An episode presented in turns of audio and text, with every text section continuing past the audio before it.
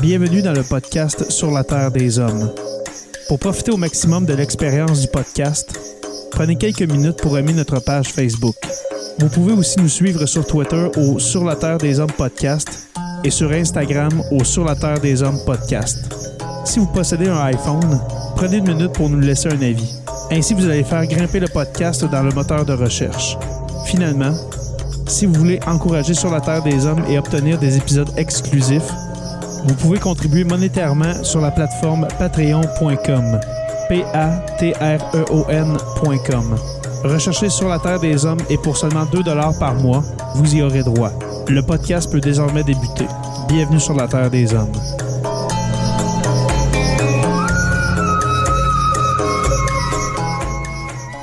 Cet épisode de Sur la Terre des Hommes est présenté par Construction Rivard.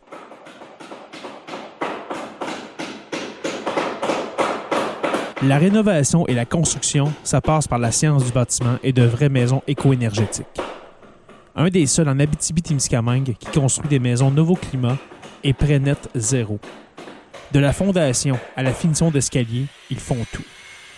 Construction avec un S rivard.com ou contactez-les au 819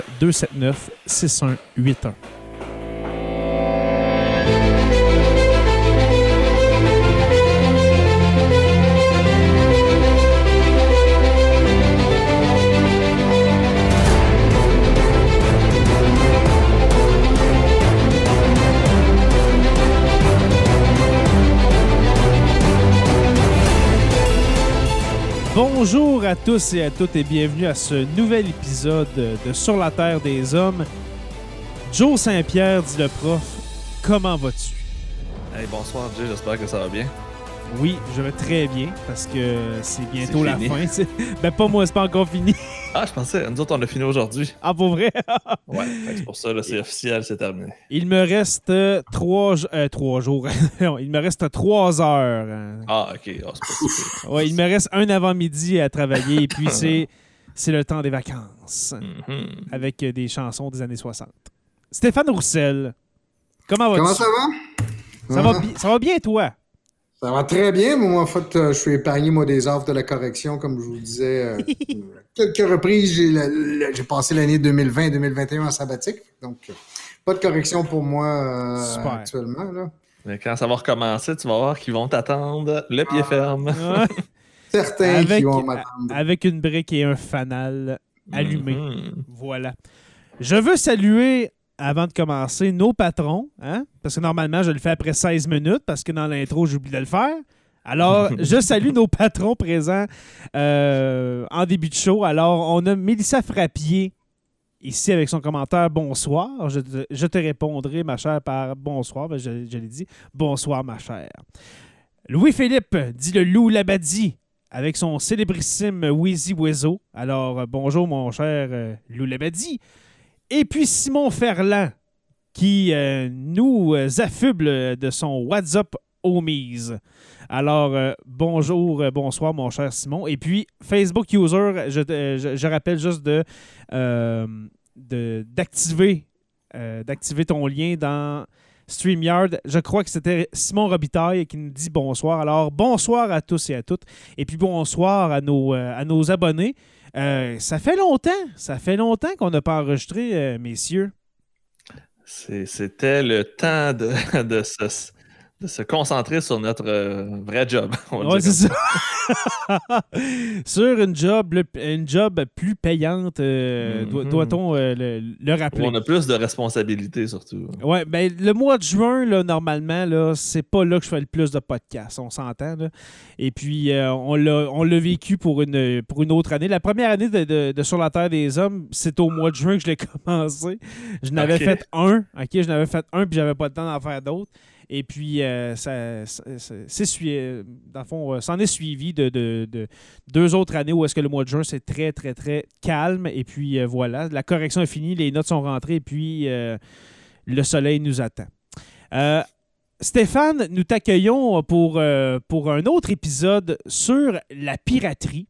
Oh yes. Oh Et puis yes. ça, ça ne veut pas dire que quand Stéphane sera parmi nous, qu'on va parler de, de la piraterie, mais là, ça donne comme ça parce que Mm. au dernier épisode qu'on a fait sur les vrais pirates des Caraïbes, on s'est dit il faut arrêter là parce que on, on, On on en a trop, on, a- on avait trop de stock. hein. On avait vraiment J'ai remarqué qu'il y a beaucoup d'écoutes sur cet épisode-là, sur, euh, sur la chaîne YouTube de Sur la Terre des Hommes. C'est euh, euh, oui, je, je pense que c'est l'épisode qui a été le plus écouté jusqu'à maintenant. Ah, oui dans les Content d'entendre épisodes. Oui, dans Mm. les épisodes de Sur la Terre des Hommes, c'est un des plus écoutés, les, vrais- les vrais pirates des Caraïbes, première partie. Euh, c'est sûr qu'on est une petite chaîne, euh, une petite chaîne YouTube, mais environ 800-900 écoutes. Alors vra- vraiment, c'est quand Non, même. c'est euh, très très bon. il, il faut le noter, il faut le noter. C'est sûr qu'on n'est pas un- une chaîne d'ASMR où est-ce qu'il y a 35 millions euh, d'écoutes, mais est-ce que, tu, est-ce que tu connais l'ASMR, Stéphane? Non, mais je sais que je serais intimidé, là, mais c'est. Donc, qu'est-ce que c'est le SMR? L'ASMR, c'est c'est des, des- des bruits, des bruits relaxants pour euh, s'endormir. Des fois, j'en Ah. écoute euh, moi-même. C'est mon péché mignon pour m'endormir quand je suis trop stressé. Puis c'est des, des chuchotements, des choses comme ça. Puis ça, Quelqu'un ça- qui marche dans la neige ou qui craque des Oui. choses. Oui, exactement. C'est- C'est weird. Ouais, c'est Ah, oui. Je vais rester- je vais rester avec ma musique de bol tibétain pour l'instant. Ah, voilà. Alors, voilà. Très bonne idée. Euh, avant de commencer, euh, M. Leloup Labadie qui dit Maudine, Jérémy, j'aurais dû te faire des photos de mon livre de pirate. C'est vrai, la dernière fois, euh, euh, Louis-Philippe euh, qui nous avait montré, euh, ben, pas, pas la dernière fois, mais je veux dire, euh, dans le dernier Watch Along qu'on a fait, on a regardé le film avec les patrons. C'était vraiment super. On a regardé le film euh, La Chute, dans le fond, sur Ah, euh, la chute du Troisième Reich. Et puis, euh, Louis-Philippe avait amené son livre sur euh, les pirates. Je, je pense, je pense que c'est là. Et puis, euh, c'est c'est une édition vraiment euh, très, euh, très unique. Alors, euh, oui, euh, mon cher Louis-Philippe, on va attendre euh, les, photos sur- de ce livre-là. Surtout qu'il va y avoir une autre opportunité de le faire. On pourrait bien se parler avant, parce qu'en en principe, on va jusqu'à trois épisodes. Aujourd'hui, on fait juste mettre le contexte. Parce que le gros, le, le truc le plus crunchy, ça va être euh, la- le prochain épisode qu'on on fait juste un build-up dans le fond. On, fait un, créer un Mm. hype. Là. C'est notre trilogie berlinoise à nous. Oh. Oui, voilà. Alors, mon, mon cher, euh, mon cher Stéphane, je t'affuble du, euh, du sobriquet, mon cher, toi aussi. Euh, les vrais pirates des Caraïbes, on va parler aujourd'hui du siècle des flibustiers. Pourquoi parle-t-on d'un d'un siècle en particulier des flibustiers? Écoute, c'est ça. on va revenir juste à un truc que j'ai dit rapidement euh, en fait, dans notre conversation. On a souligné ça dans notre conversation euh, dans l'épisode précédent. Euh, la- L'âge d'or des pirates. Toutes les images qu'on a de la piraterie, tu vois le drapeau noir, les trésors cachés dans des îles, Ouais. euh, les pirates qui sont en guerre contre le reste de l'humanité, toute cette, cette période-là ne couvre en réalité que, en étant très généreux, on pourrait dire 30 ans, Ouais. donc de 1694, 1695 jusqu'à 1725. Mais en fait, même c'est même la période qui va de euh, 16 1713 à 1721 à peu près, qui est la vraie. L'âge d'or de la piraterie, là, c'est ces quelques années-là. Même pas, même pas 10 ans. alors qu'on a l'impression tu sais, que ça prend tellement de place dans l'imaginaire, que ça prend tellement de place dans la culture que on a l'impression que ça a duré une éternité. Mais non, c'est quelques années.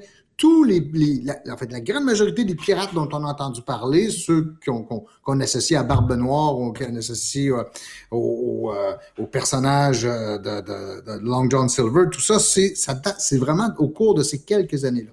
Sauf que pour comprendre ce qui va mener à ces quelques années extrêmement intenses, il faut monter deux siècles euh, euh, en arrière. Et on va commencer, en particulier, il y a un siècle, le siècle qui précède cette période-là, donc ça correspond au 17e siècle, les années 1600, Mhm. où va se mettre en place tous les éléments qui vont rendre possible cet âge d'or de la piraterie. Parce que c'est comme si vous avez un phénomène qui se prépare sur une très longue période, puis qui aboutit dans un grand feu d'artifice final, si vous voulez, qui dure euh, le, le temps d'un clin d'œil. Alors, euh, qu'est-ce qu'on disait la dernière fois, c'est qu'on on parlait justement de, de- de la découverte, euh, ben pas de la découverte de l'Amérique, mais on parlait de, de- de l'Amérique comme un Far West. Est-ce que la découverte, ben là, je le dis entre, entre gros guillemets, là, je, la découverte par l'homme blanc de l'Amérique. Par les Européens. Ouais, par les Européens, on va le dire comme ça. OK? Quand les Européens se sont rendus compte qu'il y avait un autre continent. Euh, est-ce que ça a un lien, Stéphane? Oui, parce que c'est ce qui va préparer les choses. Et là, on, le dit facilement comme ça aujourd'hui, ouais, la découverte de l'Amérique, euh, c'était extraordinaire, euh, ou la découverte par les Européens de l'Amérique. Mais imaginez-vous, qu'est-ce que ça doit être? C'est en l'espace d'un siècle, en fait, du moment des, premiers voyages de colons jusqu'à temps qu'on commence à mesurer l'étendue des, deux, Amériques, jusqu'à temps qu'on se mette à découvrir maintenant aussi l'océan Indien, l'océan Pacifique. Mm le monde s'agrandit d'une manière absolument extraordinaire. Je veux dire, c'est exponentiel. Il double quasiment, non, c'est ça, il double. Euh, il se multiplie presque par 10 et tu, tu, tu, te limitais à l'Europe avant, puis avais des. Bon, il y avait une connaissance de l'Asie, il y avait une connaissance de l'Afrique, mais, mais vraiment, le, le, le monde connu se, se, se démultiplie. Parce que le, monde. régions qui apparaissent. Parce que le, monde connu, là, on, va parler, mettons, de, 1492, OK? Vraiment, à la découverte de l'Amérique, là. Qu'est-ce qui existe pour l'Européen? Je reviens à ça, mais pour les Européens, qu'est-ce qui existe? C'est l'Europe, le nord de l'Afrique en allant peut-être jusqu'à la Côte d'Ivoire, peut-être, parce que les Portugais sont allés jusque-là. L'Asie, à cause de Marco Polo, l'Asie intérieure. Mais mhm. sinon, on n'est pas, on s'est pas rendu genre au Cap de Bonne-Espérance encore. Là. On s'est pas rendu en Australie, on s'est pas, rendu au Japon. Le monde est très petit là, au 15e siècle. Mm, tout à fait. fait de voir un monde qui prend de l'expansion comme ça, qu'on se rend compte que, au que l'Afrique continue, qu'au-delà, on peut contourner ce, gigantesque continent pour aller vers l'Asie, euh, par voie maritime. Après ça, on découvre des nouveaux continents à l'ouest. C'est vraiment. Ça, devait être fabuleux comme époque, la fin du 15e. Mais euh, des fois, ça me fait penser un peu à ce qu'on vit aujourd'hui avec l'Arctique, avec le Grand Nord. Oui. Dans la mesure où un océan qui est en train d'apparaître, on, savait qu'il était là, mais maintenant il est en train d'apparaître et de changer les données de la, politique, de la géopolitique, de la mm-hmm. conception du monde que l'on se fait. Nous, c'est à travers les changements climatiques mais vous avez ça à l'époque aussi. Et ce qui, ce que ça pose comme problème, de la même manière que ça pose comme problème aujourd'hui pour l'océan Arctique, c'est que qu'est-ce qu'on fait avec ces, ces, ces, ces immenses territoires qu'on découvre, des territoires maritimes, territoires terrestres, comment on va les gérer? Comment on va mettre en place des règles de gouvernance, si vous voulez, littéralement? En faisant plaisir aux trois personnes les plus puissantes sur la planète. C'était la solution à l'époque, c'est pas celle qu'on va utiliser pour, pour l'Arctique, mais c'est tout à fait ça. En fait, c'est dans la mesure où ce sont les, les Portugais qui commencent au début du 15e siècle les explorations, surtout le long de la côte africaine. Ils vont par accident découvrir le, le, le, le Brésil. Euh, et les Espagnols qui, eux, vont aller plus euh, vers l'ouest et vont euh, donc découvrir le, les, les premières îles dans les Caraïbes. Euh, ces deux-là vont revendiquer, ces deux pays-là, la couronne d'Espagne, la couronne euh, du Portugal, vont revendiquer l'exclusivité. C'est sûr, tu trouves plein de terres que, tu considères qui sont soit inhabitées ou soit habitées par des gens qui ne sont pas des Européens à qui on ne reconnaît pas de, droit. Euh, donc, ils vont le revendiquer pour eux et vont demander au pape, effectivement, de consacrer en disant, euh, entre autres, il y, a, plusieurs bulles de Tordesillas en, en 1494 où on dit tous les terres qu'on découvre qui vont être à euh, l'est d'un certain euh, méridien, je pense qu'il est, situé à 300 lieues des, des, Açores, les îles des Açores. Tous ces terres donc qui sont à l'est de ce méridien-là, donc qui vont inclure l'Afrique et qui vont inclure un petit bout du Brésil, vont aller au Portugais et tous les terres qui sont à l'ouest vont aller aux Espagnols. C'est division du monde, donc, entre les Espagnols et, les Portugais. Exactement. Euh, Puis là, on rappelle que personne d'autre est au courant à part ces deux pays-là. C'est ça, là. On parle pas là-dedans de, de, de, de l'Angleterre, on parle pas de la, France. C'est vraiment le Portugal et l'Espagne dirigé mhm. par Ferdinand d'Aragon et Isabelle de, de, Castille, dit mhm. les ultra-catholiques, OK, qui, sont vraiment euh, moi, je, dirais quasiment que c'était des, des, Comment je dirais ça? Des, euh, des extrémistes religieux, si je peux dire. Mais eux autres, c'est vraiment. C'est ça. C'est entre eux qui vont décider de ça. Et puis, euh, consulter la papauté, parce que dans ce temps-là, ben justement, je viens de le dire, Ferdinand d'Aragon, Isabelle de Castille, faut qu'ils passent par le pape parce que c'est ça, c'est des ultra-catholiques, on s'entend.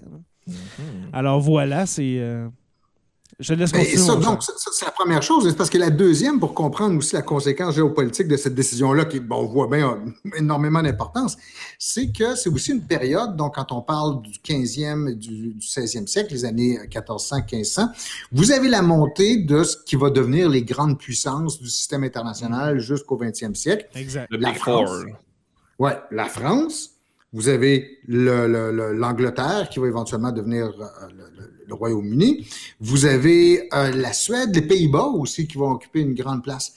Et ces, euh, pays-là qui se lancent plus tardivement dans les grandes explorations vont refuser de reconnaître ce condominium euh, hispano-portugais en disant non, c'est pas, on reconnaît pas votre, votre, exclusivité là-dessus. Et il faut savoir une chose aussi, le, le siècle dont on parle, quand on parle du 17e siècle, c'est-à-dire, donc, je reviens aux années 1600, euh, les années- en fait, les- le, le- le- le 16e et le 17e siècle sont parmi les euh, siècles les plus violents. Ouais. C'est sûr, le 20e siècle est très violent aussi en termes de guerre, mais juste au 17e siècle, on aurait censé, je pense, au, euh, je, je- je pense aux travaux d'un de mes collègues, Michel Fortman, il dit il y a 500 guerres interétatiques qui se déroulent dans l'Europe du 17e siècle. On, pourrait, on pourrait quasiment dire. fou, là. Si, si, si- si, mettons, on prend l'exemple de la guerre de 7 ans, on pourrait quasiment dire que c'est une guerre, euh, une guerre mondiale. genre. Oui, la guerre de sept ans arrive au 18e siècle. C'est- le prolongement de ça. Là, on est au, au, au, euh, au 17e siècle, donc les années 1600. C'est Oui, mais tu as tout à fait raison. Parce que la guerre de 30 ans, notamment, donc la guerre, la, la, la guerre de religion, plus- Ouais. la plus connue, euh, qui est une guerre mondiale du monde européen ou du monde occidental. C'est-à-dire tout le monde est absorbé là-dedans, tous les États sont, sont attirés d'une manière ou d'une autre là-dedans.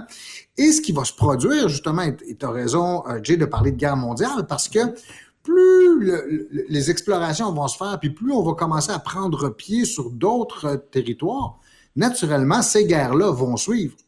Donc, on va avoir un prolongement de ces guerres européennes qui vont se faire là où les Européens vont s'établir, que ce soit euh, en Inde, que ce soit en Afrique et que ce soit euh, dans les Amériques, et en particulier donc en, Amérique centrale et dans, les Caraïbes, ce qui nous intéresse tout particulièrement. Mais donc, ce climat de, guerre entre les grandes puissances ou de compétition entre les grandes puissances va nourrir une dynamique qui va amener éventuellement à la flibuste et à la piraterie. Stéphane, la veux-tu nous, euh, nous répéter, si on veut, la différence entre les pirates et les flibustiers avant qu'on parte justement avec ce siècle, ce, ce 16e siècle de, de, euh, fli- flibusterie ou flib-? Comment on dit? Flibuste. Je De pense c'est flibuste, ok, de flibuste, d'accord. J'ai fait la faute, j'ai fait moi-même la faute dans mes notes. d'accord. Euh, La grande différence entre les deux. Les deux, je vais vous expliquer un peu, on va vous mettre ça en contexte tantôt un petit peu. Les deux sont des euh, brigands ou des bandits des mers. C'est-à-dire que soit qu'ils vont attaquer des navires ennemis, soit qu'ils vont débarquer sur les côtes moins bien protégées pour attaquer des, euh, des établissements euh, euh, sur, sur terre ferme. Les deux donc sont associés à la marine. C'est deux, deux, deux, deux- je pourrais dire. Deux factions. De- ouais, ben c'est, en fait, c'est, deux professions Ouais. euh, des mers, si vous voulez. La grande différence entre les deux, parce qu'en fait, les deux attaquent la- la- la- tout ce qui est susceptible de leur apporter des richesses. La grande différence entre les deux, c'est qu'il y en a un qui a un petit vernis de légalité, qui va, c'est-à-dire qu'il va recevoir de l'autorité royale une lettre de créance, ou ce qu'on appelle une lettre de course, qui, sur laquelle on inscrit le roi ou la reine autorise telle ou telle euh, personne à mener une guerre de course, c'est-à-dire attaquer tous les navires ou les installations d'un pays avec qui on est en guerre. C'est comme des exemple- mercenaires, dans le fond. C'est un peu le même principe que les mercenaires. Tout à fait. C'est exactement ça. C'est-à-dire, c'est donc comme un soldat d'une entreprise privée qui, qui vend ses services et qui reçoit d'un souverain euh, l'autorisation de- des actions qu'il va faire. En donnant une cote en échange. En prenant une, c'est ça, en prenant une cote sur, c'est pour ça d'ailleurs qu'ils vont chercher les, les- les richesses le plus possible parce qu'il y a une partie qui va leur, leur salaire dans le fond et plus que ça, les armateurs qui vont investir dans ces entreprises-là vont à leur tour toucher une partie du, du, butin. C'est sûr qu'il y a une partie qui va au roi, mais une bonne partie reste aux armateurs et une petite partie à l'équipage et au capitaine. Parfait. Mais le flibustier, c'est ça, c'est que le flibustier, donc, c'est sûr que vous pouvez imaginer qu'il y a euh, toute une zone grise dans laquelle on va exagérer. C'est-à-dire, on ne fera pas mm-hmm. trop attention à savoir qui on attaque. On va étirer, disons, la sauce euh, euh, plus souvent qu'autrement. Et pour des raisons sur lesquelles je vais expliquer tantôt, la flibuste continue même en temps de paix. Mm-hmm. Par exemple, le pirate, lui, n'a pas ce, vernis d'égalité. Le pirate est en guerre contre tout le monde et il est considéré, c'est pour ça que dans la documentation, on va l'appeler comme un, ennemi de l'humanité. Mhm. Donc, il va, il va attaquer tout le monde et lui a aucune, si vous voulez, aucune attache légale, aucune justification, aussi mince soit-elle, de ses activités. C'est pour ça qu'il est considéré comme un criminel, alors que le, le, flibustier a, plus de, de sympathie, disons. Et puis dans ce temps-là, euh, à, cette époque-là, Stéphane, on peut parler d'une grosse évolution du côté de la marine. Là, on est loin de la, simple voile triangulaire ou euh, carrée. Euh, on parle de caravelles, on parle de, véritables vaisseaux de guerre. Les, les, premiers vrais vaisseaux de guerre, je sais que pendant l'époque romaine, on avait justement des, des pas pires, euh, des, des vaisseaux de guerre, mais là, on, est ailleurs. Là, Puis même les instruments, les, les, instruments de marine, on parle, de, admettons, de l'astrolabe, de la de, du, euh, du gouvernail, tout ça, on, est vraiment ailleurs. Là. Ça doit être épeurant là, quand on voit arriver ces nouveaux vaisseaux de, guerre-là. comment, comment en étaient équipés les flibustiers au juste? Est-ce que c'était pareil comme les, grandes puissances européennes? Euh, leur vaisseau, ben, c'était moindre. Euh, moindre, oui. Pour, apporter une nuance importante, en fait, OK, premier, premier truc, euh, tu as tout à fait raison quand tu dis qu'on a une révolution technologique qui se produit. Elle se produit au début du 15e siècle. Surtout, c'est associé au nom du roi de, du Portugal, euh, le, navigateur, Henri le Navigateur. Oui. Euh, et qui va tenter de, de, réunir toutes les, les percées technologiques qu'on a à l'époque, et notamment en matière de navigation, mais en, matière de construction navale aussi, ce qui va permettre éventuellement les grandes explorations. Ça va permettre donc à des navires de partir... D'être plus performants, être plus euh, autonome longtemps aussi, parce que c'est surtout ça, c'est de rester longtemps en mer euh, autonome. Mm-hmm. Donc, il y, a une innovation technologique importante qui va se produire à la fin du 14e siècle, donc avant les, le, Henri le Navigateur, qui c'est l'utilisation des canons sur des navires. En fait, on n'est pas trop sûr si les canons ont été utilisés pour la première fois sur Terre dans des sièges ou sur un navire, parce qu'un truc comme ça, c'est quand même lourd à déplacer. Euh, même sur des roues, c'est compliqué à déplacer. Mais on va installer dès la, dès les années 1390 des canons sur euh, les navires, ce qui les rend beaucoup plus performants en termes comme, comme armes, comme navires de guerre. Exact.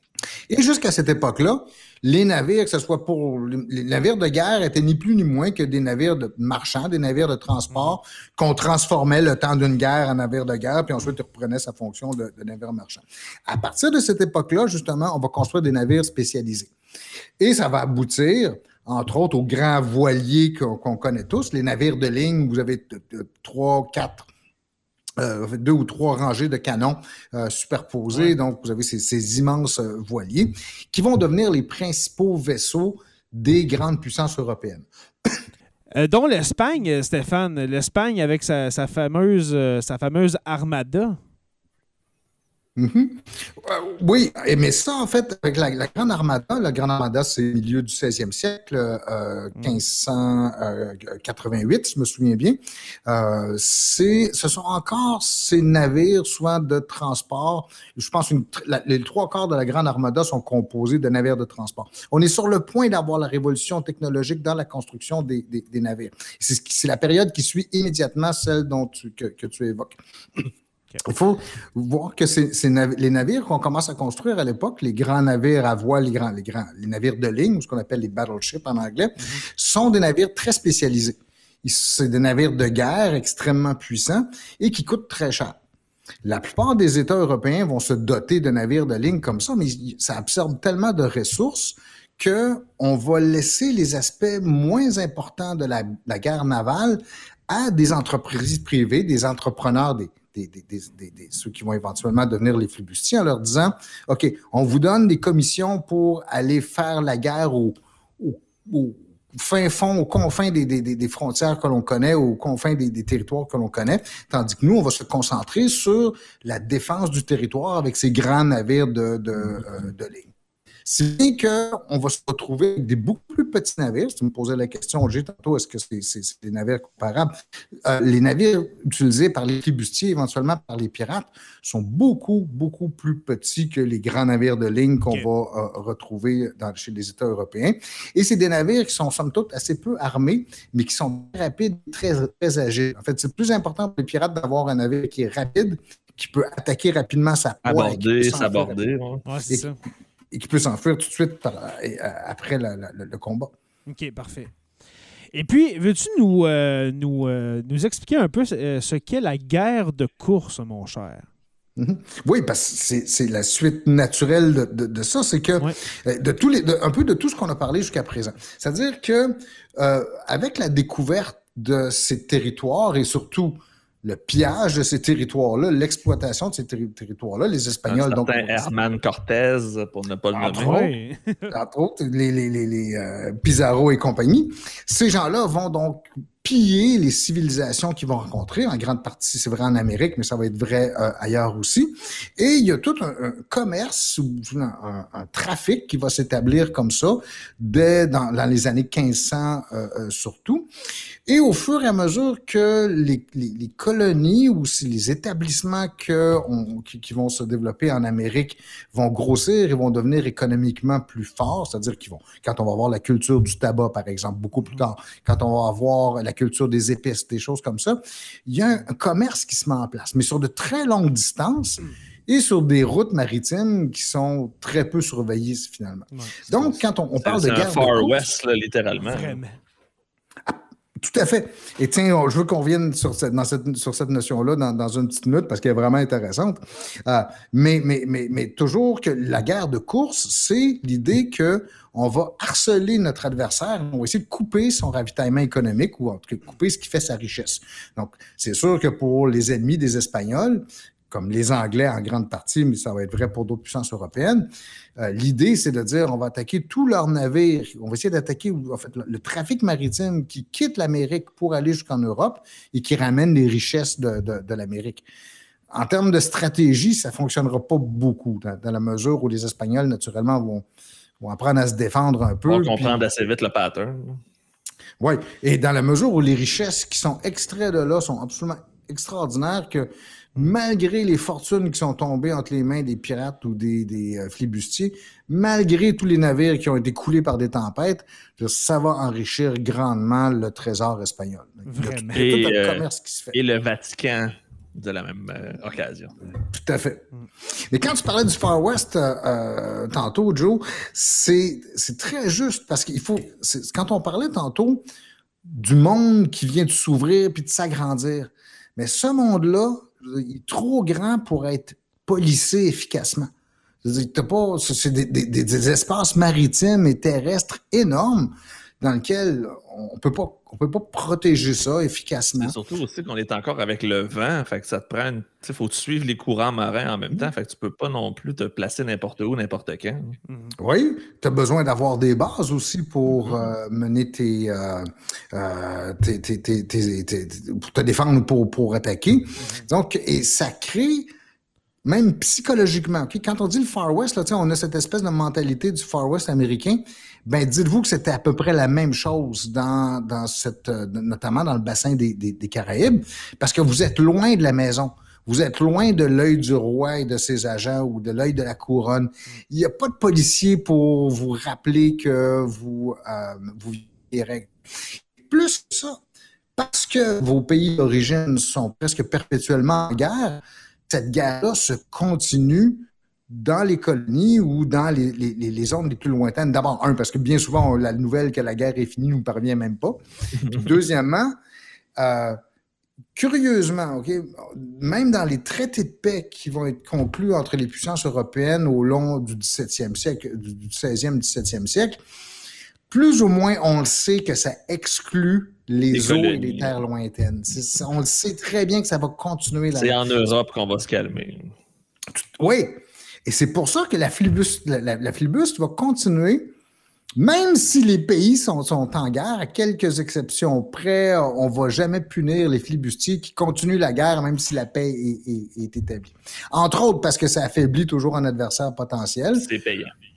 C'est très beau. Il y a de l'argent, de l'argent qui coule à flot euh, à, travers ça. Et même une partie du processus d'expansion des colonies, des, euh, des, États européens dans les Amériques, mais c'est vrai en Afrique, c'est vrai en Asie aussi, se fait par le biais de ces acteurs privés. C'est pas quelqu'un qui part au nom du gouverneur, du roi de France nécessairement, comme, comme ce qu'on attribue à Jacques Cartier et à Champlain ici. Bien souvent, c'est des, des gens qui cherchent juste à s'enrichir, à piller, et qui vont s'établir dans des, des, des, des, zones inhabitées où ils vont chasser les habitants qui sont là. Euh, par exemple, ça va se faire dans l'île, ce qui est aujourd'hui Haïti, l'île d'Hispanola, où on va se réfugier dans ces, ces îles-là, puis de fait, on en prend possession pour la France. Donc, le, processus colonial s'est fait en grande partie par des acteurs privés, c'est-à-dire des gens qui parlent à, pas du gain parce qu'ils poursuivaient la, la, la, la, qui voulaient obtenir des richesses, vont chasser les habitants de, de, de cette région-là, vont s'y établir, et dans les faits, ça va devenir des colonies des États, euh, euh, des États européens. Donc, ça veut dire qu'on a un processus. Il y a beaucoup de filibustiers qui se sont servis de ça pour se faire pardonner de leur, euh, de leur métropole par la suite. Oui. Encore que pour la plupart des flibustiers, déjà, le gros avantage d'être un flibustier par rapport à un pirate, c'est que techniquement, il peut rentrer à la maison puis en disant Regardez, j'ai simplement obéi aux ordres du souverain. C'est ça, faire pas de ordres. Excuse-moi, Jay, j'ai pas compris. Dans le fond, juste faire patte blanche, euh, je, suivais les ordres, comme tu as dit. Oh, j'avais le droit, j'avais la permission de le faire. C'est ce qu'il dit. Alors que le pirate, lui, ne pourra pas faire ça. Parce mhm. qu'il n'aura pas ce sauf-conduit qu'on va, lui, euh, qu'on va lui donner. Exactement. Et puis là, euh, justement, on, parle de, ce fameux ce, fameux 16e siècle très, très mouvementé. Euh, comme tu as dit, c'est là que la flibuste apparaît. Ça, va euh, durer combien de temps? Est-ce que ça va transcender l'âge d'or de la piraterie, la, flibuste? Non, et c'est là-dessus qu'on va faire en fait la, transition en fait euh, vers la, piraterie. C'est que d'abord la, pratique, pardon, d'abord la pratique de la, flibuste commence dans les années 1500. Mhm. Euh, les premiers, on pourrait dire même les premiers grands exploits des, des, des, flibustiers, c'est... Euh, euh, en fait, ce ne sont pas des flibustiers. Je vais faire une autre petite notice. On, on va les appeler des corsaires. Les corsaires, c'est des l'équivalent d'un flibustier, mais qui est en Europe. Alors que le flibustier, lui, sa caractéristique, c'est d'être dans les Antilles, dans les Caraïbes. Le terme est réservé juste à, à la zone des Caraïbes. Donc, mais les premières grandes attaques comme ça, faites par des acteurs privés commandités par un, souverain, vont être faites dès les années 1530. En fait, il y a un trésor énorme. On parlait d'Hernan Cortés tantôt. Il va s'emparer d'un trésor absolument gigantesque euh, aux, mains des, je, je, je, je, me souviens plus, c'est euh, des Incas ou des, euh, des Aztèques.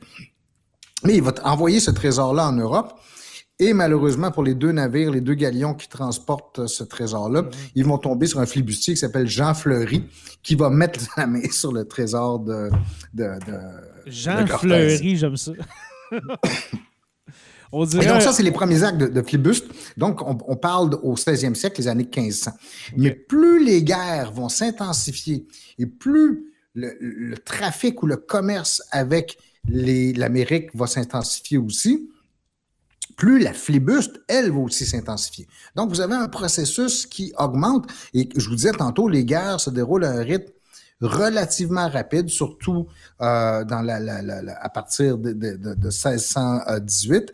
Vous avez des guerres qui sont de plus en plus fréquentes et qui fait que la flibuste devient presque une pratique quotidienne pour les gens euh, dans, les, dans, dans, les colonies euh, dans les Caraïbes.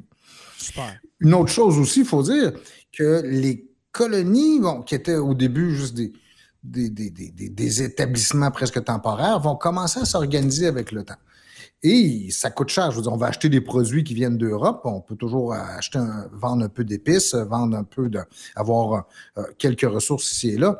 Mais la principale source de revenus pour bien des colonies au début des années 1600, ben, c'est la piraterie ou c'est la flibuste. Donc, on va chercher littéralement, on va piller les, les, les, les, comptoirs adverses ou les navires adverses. Super. Et puis, je vais te demander, euh, Stéphane, T'en as un peu parlé, mais pourquoi au juste les Caraïbes? Que, où est-ce que ça se passe principalement?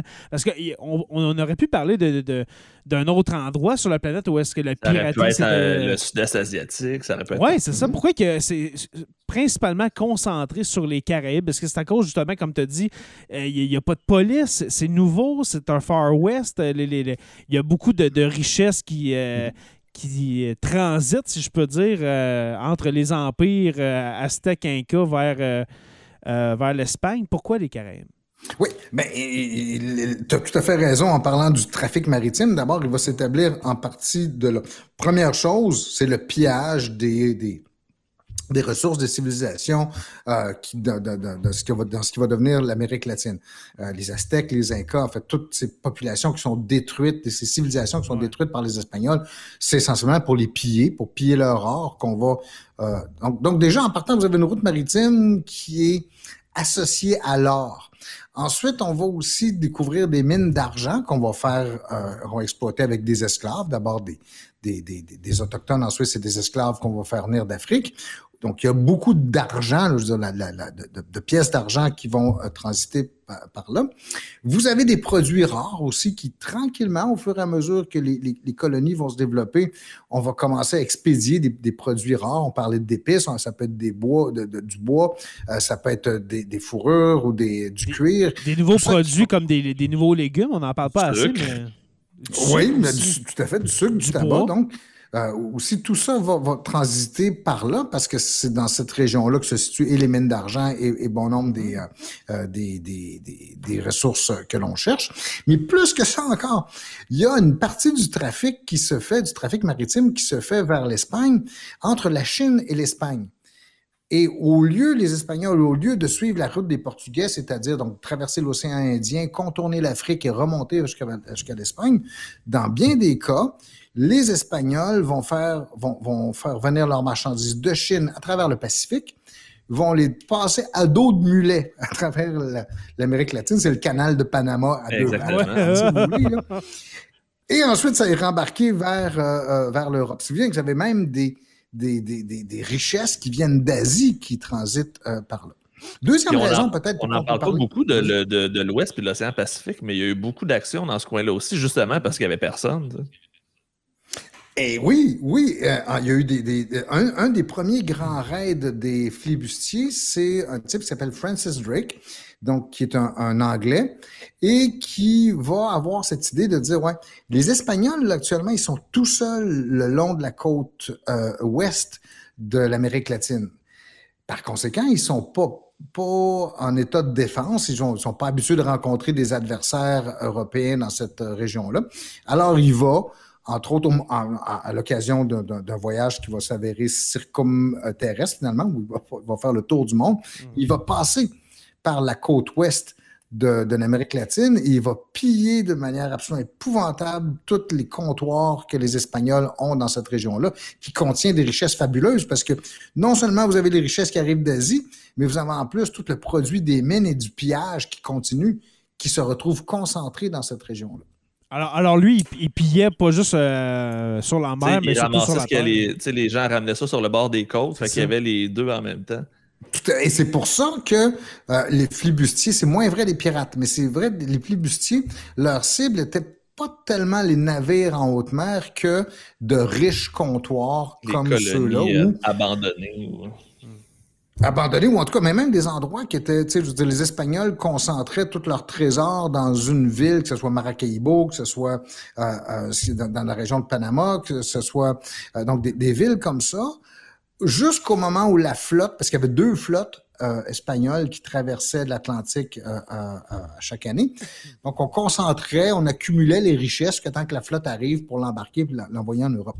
Mais entre-temps, le comptoir en question, il est très vulnérable. Et c'est là-dessus que bon nombre des flibustiers vont, euh, vont faire leur, nom. Euh, que ce soit Drake, dont je parlais tantôt, euh, un des plus connus, c'est le capitaine Morgan. N'importe qui qui a bu du rhum, Morgan. Le sympathique capitaine Morgan. C'était lui-même. que ce soit le français François Lolonois vont faire leur marque, non pas en attaquant des vaisseaux en haute mer, mais en débarquant dans les colonies espagnoles. Et c'est là, dans c'est drôle parce que c'est drôle, c'est justement pas drôle. Euh, c'est ces flibustiers-là qui vont avoir la réputation la plus horrible. Parce que les carnages, les massacres qui se sont déroulés dans ces occasions-là euh, ont marqué profondément, déjà à l'époque, c'était euh, quelque chose qui marquait profondément les gens. Ces, ces flibustiers, les, Drake, euh, les Morgan, les Lolonois, vont se livrer à des actes de, barbarie épouvantable. C'est-à-dire que ces comptoirs espagnols, ces villes espagnoles le long de euh, la côte euh, euh, de, l'Amérique centrale vont être détruites complètement. C'est-à-dire on tue la population, quelle qu'elle soit. c'est des, des, viols collectifs. c'est une destruction complète. Les pires crimes en fait, je pense que les crimes de ces flibustiers sont, en termes, on pourrait dire, juste quantitatifs, si on peut utiliser le terme ici, euh, sont presque sont pires que ceux des pirates qu'on va retrouver par la suite parce qu'ils n'auront jamais l'ampleur que euh, ces massacres-là ont eu donc euh, à l'époque des flibustiers au 17e siècle. On dirait qu'on en profite justement parce qu'on a l'aval des gouvernements. Il y a d'autres choses qui vont jouer. Pas de témoin non Moi, c'est ça, tu laisses pas de témoin hein, aussi. Mais il y a surtout une haine qui est euh, déjà bien ancrée parce que, oubliez pas, à cette époque-là, on est encore ou on sort à peine des guerres de religion. Mm-hmm. Les guerres de religion, euh, la guerre de 30 ans, est peut-être une des pires que, euh, qui, a été, qui a été menée. Je veux dire, c'est encore en Europe, là, même, on parle, l'Allemagne a été dévastée complètement. Il y a 30 000 villes ou villages qui ont été détruits. Et tous ceux qui étaient des hérétiques aux yeux d'un camp étaient massacrés systématiquement. Ces pratiques de la guerre de 30 ans vont se retrouver dans la flibuste et dans les, les, les actes euh, qui sont commis dans les colonies. Et il y a une haine pour les Espagnols euh, euh, qui est absolument épouvantable parce que les Espagnols ont justement pratiqué l'Inquisition. C'est ça, j'avais Ils ont tenté hmm. d'imposer la religion, une version très euh, fondamentaliste de la religion catholique. Hmm. Et ils vont s'en prendre en particulier aux protestants qui sont concentrés en Angleterre, aux Pays-Bas, mais il y en avait aussi beaucoup en France. c'est. Ils ne sont pas fait d'amis, mettons. Non, non. Ah, ah, la haine de, François Lolonais, qui est justement un de ces flibustier euh, particulièrement connu. Il va se venger des Espagnols, mais au point de devenir peut-être une des figures les plus, euh, les, plus horribles de, cette euh, période-là. Donc, c'est, si vous voulez, d'une certaine manière, la poursuite des, des guerres de religion, à ceci s'ajoute le fait, c'est peut-être le dernier point aussi sur, ça, c'est que on a encore, euh, euh, on est à la veille, en fait, dans un siècle des, grandes révolutions, la révolution américaine, la révolution française, des sociétés qui sont extrêmement inégales. Que ce soit en Espagne, que ce soit en Angleterre, que ce soit en France, vous avez des sociétés où les inégalités sociales sont criantes et où le mépris d'une classe dirigeante pour les classes moins nanties sont très fortes. Et cette haine-là, ou si vous voulez, cette, animosité de classe sociale va se retrouver à la marge des empires, si vous voulez, dans des, zones comme l'espèce de Far West qu'on décrivait tantôt, avec toute la colère, puis toute la, toute, la, colère que ça a créé. Toute l'intolérance. Tout à fait, l'intolérance à la fois religieuse. On l'a pas dit, mais en même temps, les Espagnols viennent de finir la, la, Reconquista, la, reconquête de leur territoire euh, au profit de, euh, de, l'islam, dans le fond. Là. Mm. Au détriment de l'islam, oui, que c'est ça, donc d'avoir repoussé les morts euh, et d'avoir unifié le, pays. On a, on a, une, espèce de vision qu'on est les, les, meilleurs, qu'on a la meilleure religion. Ils, étaient les plus riches parce qu'ils ont plus riches, la meilleure religion, euh, Aztèques et Incas principalement. C'est dangereux, ce mélange-là. c'est assez explosif, ce, que, ça peut amener chez les Espagnols. Oui. mais aussi en même temps, l'Espagne est en, déclin parce que donc le, 17e siècle, ça correspond aussi à l'indépendance des Provinces-Unies qui vont devenir éventuellement les Pays-Bas ou la Hollande, si vous voulez. Et donc, il y, a, il y a en même temps un processus de déclin. L'Espagne, l'Espagne quand même, malgré cet apport de richesse qui est, qui est absolument formidable, c'est une puissance un peu sur le déclin. Et, ça devient même, avant la lettre, l'Espagne de l'époque serait l'équivalent, si vous voulez, de l'Arabie saoudite d'aujourd'hui, ce qu'on appellerait un État rentier. C'est-à-dire un État qui a la chance, qui est assis sur un gros paquet d'argent non renouvelable et qui suscite, en grande, si elle est mal gérée, si cette, rente-là est mal gérée, cet État-là risque de se retrouver rapidement en disette. Et c'est ce qui va se produire avec l'Espagne sans parler des problèmes dynastiques aussi, puis des problèmes de, succession là, qui vont se, poser éventuellement. Parfait. Euh, un des derniers points qu'on va faire dans cet épisode-là, mon cher euh, Stéphane, c'est euh, tu voulais parler de la colonisation des Caraïbes. Comment ça s'est passé au juste avec justement ce contexte-là, le contexte historique des, des, des flibustiers? Euh, comment ça se passe, la colonisation, euh, justement, de, cette région-là du monde, surtout par les Espagnols, on va se le dire, l'Amérique latine, euh, ben, l'Amérique centrale et l'Amérique du Sud? Oui, la question est importante pour notre sujet ici, qui est la, piraterie, éventuellement, à laquelle on va déboucher dans le prochain, prochain épisode. Mais je pense qu'en soi, c'est encore plus important comme, comme question. Je vous ai glissé un mot tantôt du fait que plusieurs Européens, vont s'installer dans, dans, les Caraïbes, donc dans les îles ou le long des côtes de, de la mer des Caraïbes. Somme toute, relativement peu d'Espagnols, dans la mesure où les Espagnols vont faire de ces colonies des colonies, non pas de peuplement, mais des colonies d'exploitation. Comptoir. bien que des, ça, des comptoirs où, encore on va gérer les mines ou les, mines d'argent, où on va mm. tenter d'extraire les richesses, mais sans vraiment s'installer, un peu comme les Français vont faire avec l'Afrique au, 19e siècle. Mm. Euh, mais il y a quand même une installation européenne qui, euh, euh, qui se fait à relativement petite échelle, mais qui va être suffisante pour, là si je m'en tiens uniquement à notre histoire de la piraterie, qui va être suffisante pour créer des bases d'une société presque anarchique qui va déboucher sur la, piraterie avec, avec les, Européens qui s'installent là-bas. Mais le plus important, c'est qu'au cours de cette période-là, d'abord, on décime les populations autochtones. Dire, il y a presque très peu de descendants des Indiens euh, euh, ou des, habitants originaux des, Autochtones, donc des îles des Caraïbes ou d'une grande partie de ces régions-là. Oui, puis il faut expliquer pourquoi, hein, parce que moi, moi j'aimerais beaucoup faire un épisode là-dessus, mais le, le, choc euh, microbien qu'il y a eu mm-hmm. entre, les, entre les Européens et puis les les Premières Nations euh, américaines, parce qu'on parle beaucoup d'Amérique, d'Amérique latine, d'Amérique centrale, Amérique du Sud, mais aussi en Amérique du Nord, ça s'est produit. ce choc-là entre des entre de deux peuples qui se sont jamais, ben, ça, fait des milliers d'années qu'ils ne se sont pas rencontrés. Alors, euh, il y, a eu beaucoup, justement, euh, puis ça, va être un de nos sujets bientôt dans un prochain épisode avec euh, Alexis euh, Wawanoloat. Mm-hmm. Euh, on, va parler, il va y avoir un épisode sur les, les pensionnats autochtones, mais dans ce cas-là, on parle vraiment d'un choc microbien ok, dans, ce coin-là du monde. Là. Où est-ce que la, population va, va baisser de quasiment 80 mm. Juste par le contact. Et, même ceux qui restent, en fait, vont être largement exploités comme... Ça va donner les premiers esclaves d'Amérique. Exactement. C'est eux qu'on va euh, utiliser comme main-d'œuvre forcée dans les mines d'argent dont je parlais, mais dans bien des, des, des, des plantations, des, euh, des, activités comme celle-là. Et naturellement, avec ce que, ce que Jay disait, donc le déclin rapide de cette population-là qui est non seulement en proie à des maladies euh, venues de l'extérieur, mais en plus à des conditions de vie qui sont de plus en plus épouvantables, on va les remplacer par des esclaves, donc qui sont venus d'Afrique.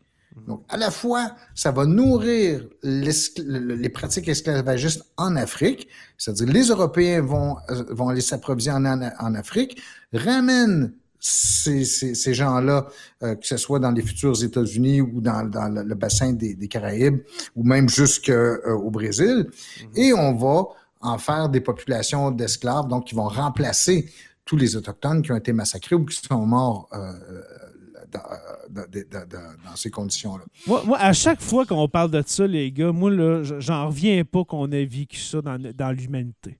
Hmm. De marchander des humains de la sorte. là. Moi, C'est le pire moment de j'en, l'histoire. j'en reviens pas. J'en reviens pas. C'est ridicule. C'est, c'est dégueulasse, c'est, euh, c'est innommable. On pourra en faire C'est- un épisode là-dessus aussi éventuellement. Sur l'esclavagisme, Mhm. C'est comme la, la période de l'Allemagne nazie et quelques autres périodes comme celle-là qui sont inexplicables avec nos, nos- nos- nos- et même si on parvenait à les expliquer, je veux dire, il a- le décalage avec ce qu'on ce qu'on vit puis avec les valeurs actuelles, c'est c'est- c'est- c'est- c'est- c'est intolérable. là, ben, comme dans, deux, dans 200 ans, dans 300 ans, on va dire comment ça se fait qu'en 2020, ils pensaient comme ça? Mhm. Mm. C'est donc, c'est ça l'affaire. là. On, on- juge les époques, mais avec nos yeux contemporains. Mais tu sais, même ça, ben, dans, dans ce temps-là, il y en avait aussi des gens qui, qui trouvaient ça dégueulasse. là. Ouais. Tu sais, C'est ça l'affaire. Et, et- et en fait, les, on aurait pu espérer que les Européens apprennent des guerres de religion, et ils l'ont fait jusqu'à un certain point.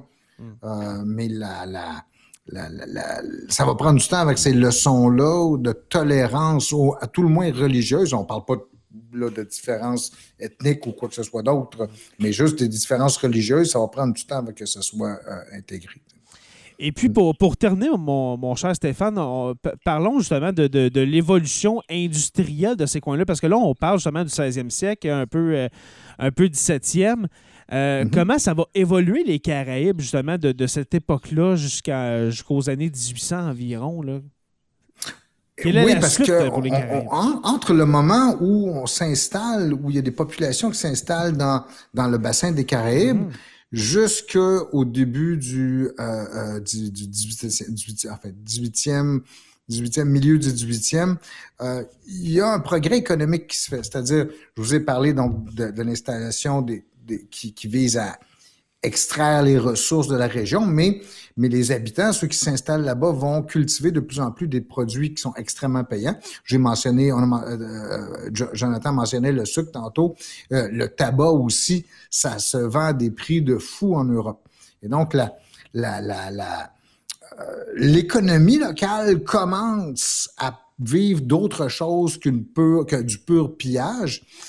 Et ça, on a déjà ici l'ingrédient à la fois pour avoir l'étincelle finale dans notre récit, c'est-à-dire un commerce de plus en plus florissant, de plus en plus payant, et en même temps des, des, des propriétaires ou une bourgeoisie euh, qui de plus en plus commence à en avoir assez de voir ces cargaisons qui sont pillées. et tout ça. Donc, on a, si vous voulez, l'élément qui va nous ramener à ces dix années donc de, de, de 1713 jusqu'à 1721, 22, 23.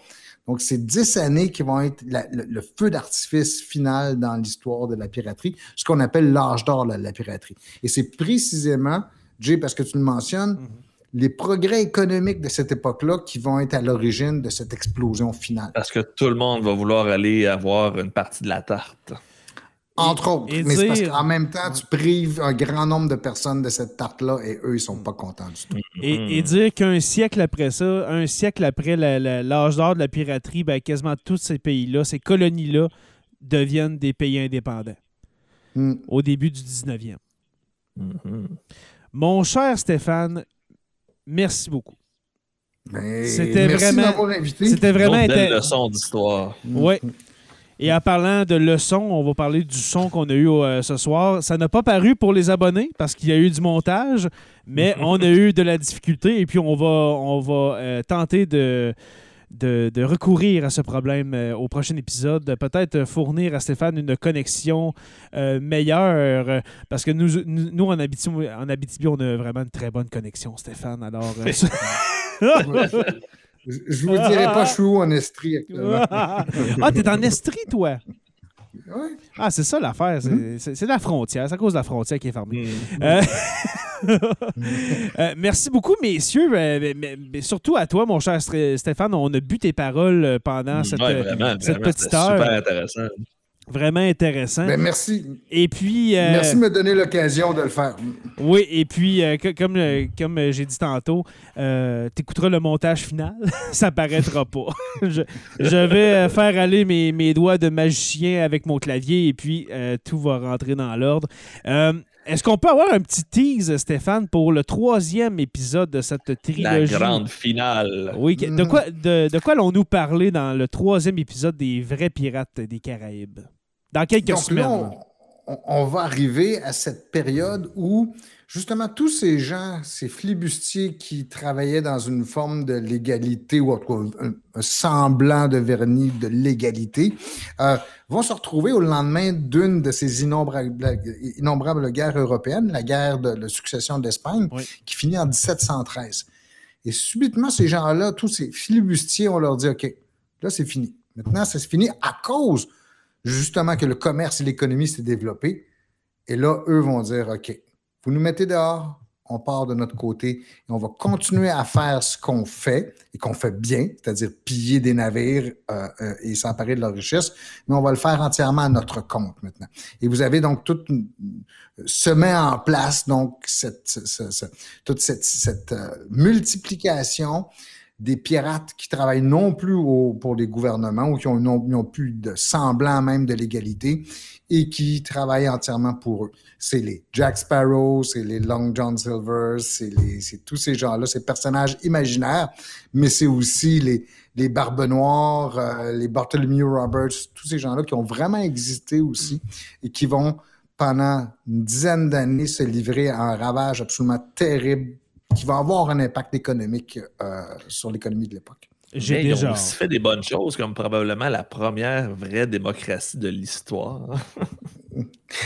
Ça, ça va être notre discussion finale, à savoir comment on doit regarder cette époque-là, Ouais, c'est-à-dire c'est Il quoi n'y les a pas que du négatif dans tout ça. Il y a beaucoup de trucs qui vont être repris par euh, les États-Unis et la France par la suite et d'autres Mm. pays euh, un peu partout dans le monde. Il y a matière à réflexion, c'est-à-dire qu'il y a quelque chose à tirer en termes de réflexion de cette, euh, de cette, au-delà de l'imaginaire, puis au-delà des, des, des, des- des, euh, de l'intérêt que ça peut susciter pour l'aspect aventure. Il y a au plan philosophique, au plan Il y, politique, a- il y plan avait une utopie derrière tout ça aussi. Oui, tout à fait. A- Avant de quitter, messieurs, je viens de regarder dans le chat, on a une question de, de Louis-Philippe qui demande pourquoi la Compagnie des Indes orientales était la plus connue, qui était anglaise par rapport aux autres compagnies. Stéphane, C'est que- elle qui a pillé le plus partout dans le monde, tout simplement. Ouais. Probablement parce qu'elle fait partie des vainqueurs. Effectivement, la compagnie euh, euh, hollandaise, les Hollandais vont éventuellement être, être mis hors de la course. Leur compagnie va être, va être marginalisée. Et les Français vont de moins en moins privilégier ce système-là pour aller vers un système qui est plus étatique. C'est-à-dire qu'on va moins s'appuyer sur les, les grandes compagnies, alors que la compagnie des, des, des Indes orientales, elle, va demeurer beaucoup plus longtemps dans le temps, je, je, je, je crois. Là. À brûle pour point, c'est la réponse que j'apporterai à ça. Les Mais Français surtout- vont aller avec la, la compagnie des sans associés, surtout pour aller exploiter la fourrure en Nouvelle-France. Ils ont peut-être juste centralisé leur, euh, leurs efforts à un autre endroit. Euh, oui, c'est, le même modèle, mais euh, euh, surtout, en fait, c'est que le, je pense le pouvoir français aura moins confiance dans ce modèle privé que le, gouvernement britannique. Mais je vais prendre, si vous voulez bien, cette question à délibérer, puis je vais revenir avec une réponse la semaine prochaine sur la place des grandes compagnies, justement, comme ça. Super. Alors, encore une dernière fois, merci beaucoup, messieurs. Jonathan, le prof, euh, toujours un plaisir. J'avais Ben hâte. oui, là, euh, moi, je me suis fait donner une autre belle leçon d'histoire. Moi, j'adore Ouais. ça, faire Ah, un moi, podcast d'histoire puis être celui qui apprend le plus. Ah non, Non, c'est moi ça- qui apprends le plus en me préparant. Ouais, ça. Mais ça, ça faisait longtemps, ça faisait longtemps qu'on n'avait pas Mm, enregistré mm. un épisode euh, justement d'histoire. Euh, C'est le but, c'est notre euh, c'est notre but à sur la terre des hommes, puis ça faisait vraiment longtemps, alors euh, ça, ça fait du bien. Euh, avant de quitter, je veux, oui, remer- vous remercier, messieurs, euh, Jonathan et puis Stéphane, pour ce- cette deuxième intervention dans Sur la terre des hommes. Toujours satis- satisfait, Stéphane, de... Très. Ouais, super. Oh, oui, non, non, j'aime, j'aime bien. Si, vois-tu, on a eu des petits problèmes techniques qu'on n'avait pas eu l'autre fois, mais ça, on va les améliorer. Mais, Mais- c'est autrement, je trouve que ça coulait encore mieux que l'autre fois. Mais de quel problème technique parles-tu au juste, je te le demande, parce que les auditeurs ne l'ont pas entendu. Euh, merci aux patrons d'avoir été là euh, pendant ce, live. Euh, on, rappelle que quand vous devenez patron en, rejoignant patreon.com barre oblique SLTDH, vous avez la quasi-totalité. Là, on est rendu à quasiment 90% des épisodes qui se font, même 95% des, des épisodes qui se font en live devant nos patrons. Euh, un soir par semaine euh, à 8h, 8h30. Et puis, c'est vraiment, vraiment cool. Euh, je veux mentionner aussi quelque chose qui s'est dé- déroulé dernièrement, il y a deux, trois semaines. J'en ai parlé un peu en début d'épisode, mais le Watch Along, je veux expliquer c'est quoi. Quand vous devenez un patron de Sur la Terre des Hommes, on fait des Watch Along. À peu près un- une fois par mois, on, on dépasse pas deux mois, OK? Et puis, on, regarde un film ensemble, puis on jase. Et puis, sérieusement, les gars, je vous invite cordialement, Joe et Stéphane, à participer au prochain parce que on a tellement du plaisir. Ça finit que le film est en background, puis on fait juste jaser de, de un l'époque. hein. C'est ça, c'est, on, on jase de l'époque dans, la, dans laquelle le, le- le film se déroule. C'est vraiment, vraiment cool. Euh, je vois Je- François... je- je Bar- regrette- Excuse, vas-y, Stéphane. Non, je dis, je regrette d'avoir raté la chute, mais j'aurais quelque chose à te proposer qui va un petit peu dans le sens de ce qu'on a discuté ce soir et qui est Oh! absolument magnifique. Super. Et puis, euh, sûrement que c'est pas Pirates des Caraïbes jusqu'au bout du monde. Non. OK. Alors, je vois euh, euh, François Brassard qui, était là dans les deux derniers Watch Along qui envoie des petites planètes euh, comme ça. C'est vraiment, vraiment cool. Alors, je vous invite, messieurs, les, co-animateurs et, collaborateurs, à, être au prochain qui sera, dans le fond, un Watch Along avec le film La liste de Schindler. Alors, nous allons visionner ensemble la liste de Schindler. c'est bas, ça veut dire que ça va vous prendre 4h30. Exactement, ça va être malade. On va prendre des petites pauses euh, au travers. Mais même ça, le, le film joue. Moi, le- au dernier Watch Along, j'avais un besoin pressant. Je suis allé le faire et puis je suis revenu comme ça, euh, sans avertissement. Et puis, tu, peux, tu peux partir, revenir, euh, c'est libre, c'est libre. Alors, euh, je vous encourage, nous, vous encourageons à devenir patron de Sur la Terre des Hommes. Je vous rappelle comment y parvenir en visitant le Patreon, P-A-T-R-E-O-N.com, barre oblique SLTDH pour Sur la Terre des Hommes. Et puis, euh, vous allez avoir aussi les épisodes Historiarum. Alors, merci à tous. Merci aux abonnés. Et puis, oh, une dernière chose, désolé, une dernière chose. Nous allons prendre une petite pause estivale. Ce qui veut dire qu'on va continuer, oui, de notre côté, de faire un épisode aux deux semaines pour nos patrons. Mais euh, on revient à l'automne pour tout le monde. Alors, euh, cet épisode de Sur la Terre des Hommes était le dernier, si on veut, du printemps 2021. Et puis pour tout le monde, nous allons revenir euh, seulement à l'automne, en septembre. Et puis les patrons, ben, eux autres, ben, ça continue. Alors, un autre avantage de devenir un patron de Sur la Terre des Hommes. Alors, euh, merci aux abonnés de suivre Sur la Terre des Hommes. Nous sommes disponibles sur Apple Podcasts, Spotify, Google Play et YouTube au Sur la Terre des Hommes podcast.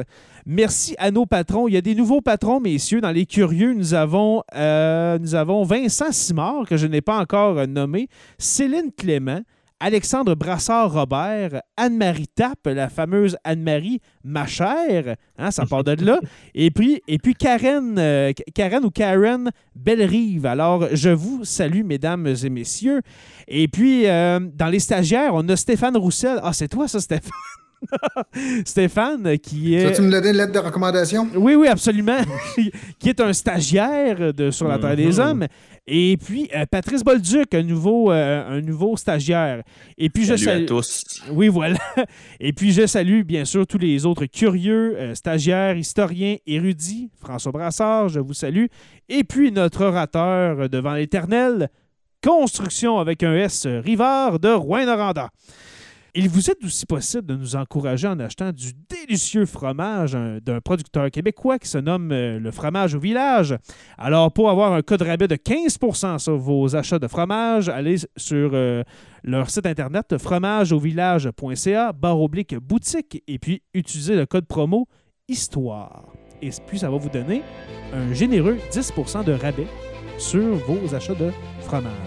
Je vous invite à rejoindre la page Facebook Sur la Terre des Hommes, la communauté, pour venir discuter avec nous. Sur la Terre des Hommes est une présentation des éditions Derniers Mots. Merci à Radio H2O pour la diffusion sur leur radio web. Et puis n'oubliez pas qu'à tous les jours, nous écrivons l'histoire.